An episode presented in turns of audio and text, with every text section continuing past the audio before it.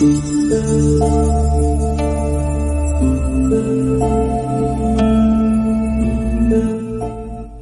位喜爱医学的朋友，大家好，我是西莹。今天这一节呢，我来继续教大家如何解读姓名中的玄机。那么在去年三月份的时候呢，有一位姓高的女士啊，她来找我这个预测自己的名字。啊，这位女士呢，她的名字叫高冬梅啊，冬呢就是这个东西的冬，梅呢是玫瑰的梅啊。那么当这位高女士她报上名字之后呢，啊，我对她说，我说首先第一个。啊，你呢生来命很硬啊，上克父母，下克夫妻，啊，当时他说，哎，真准。他说这个他父母呀，呃，他小的时候父母就不在了，啊，那么丈夫呢也是在异地工作啊，在山东那边，啊，也就是近期啊才调回来，啊，我说，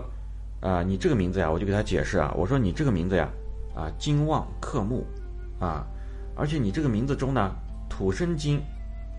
啊，这个金克木，这个金还是对金啊。然后呢，你这个人柱啊，就是东字啊，中间呢，它有一个这个十字啊，这个呢是代表土。那么土呢又来生金啊，又克木，所以说你这个丈夫调回来呀，啊，你你俩也是这个最好不要长期在一起啊，应该是这个过一段时间以后啊，就分居一段时间啊，这个春。冬两季啊要好一些，夏秋的时候啊，你丈夫要特别小心啊。后来她说啊，她会注意啊。她说这个，她丈夫后面还是会去出差啊。然后呢，再一个我就断他这个财运，我说你啊一生中财运都很好啊，不缺钱花啊。那么在零五零六年的时候呢，啊财运非常好啊。零七零八年这两年呢赚的也非常多啊。到这个。一九年的时候，啊，你的事业运非常好，啊，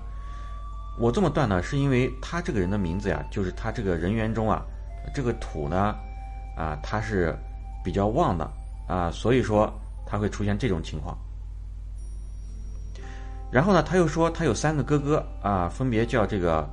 高东光、高东明、高东华，啊，他说让我看看他们的情况怎么样。当时呢。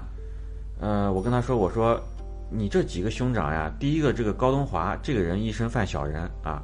他这个华这个字呢，他是中华的华啊，这个字他必须要写成繁体字才能改运啊。第二个呢叫高东明啊，高东明呢，我说这个人一生啊感情婚姻不顺啊，这个夫妻俩呀经常闹矛盾，闹离婚啊。这个明啊，他是明天的明啊，我说你把这个字呀必须得改成这个啊，就是金字旁啊，这个明才会比较好，而且呢也会有利于他的财运。另外呢，就是他说这个高东光啊，高东光，我跟他说，我说这个人今年三月份呢，啊，就会有个坎啊，因为他这个名字呢是水星入木啊，非常的不吉利，所以说需要化解啊，必须要加旺金的力量才可以啊。那么经过我跟他的这个一一指点呢，啊，后来呢他都啊去照着做了啊，后来呢这个运气得到了一个逐步的提升。好，今天这一节呢就先跟大家分享到这里。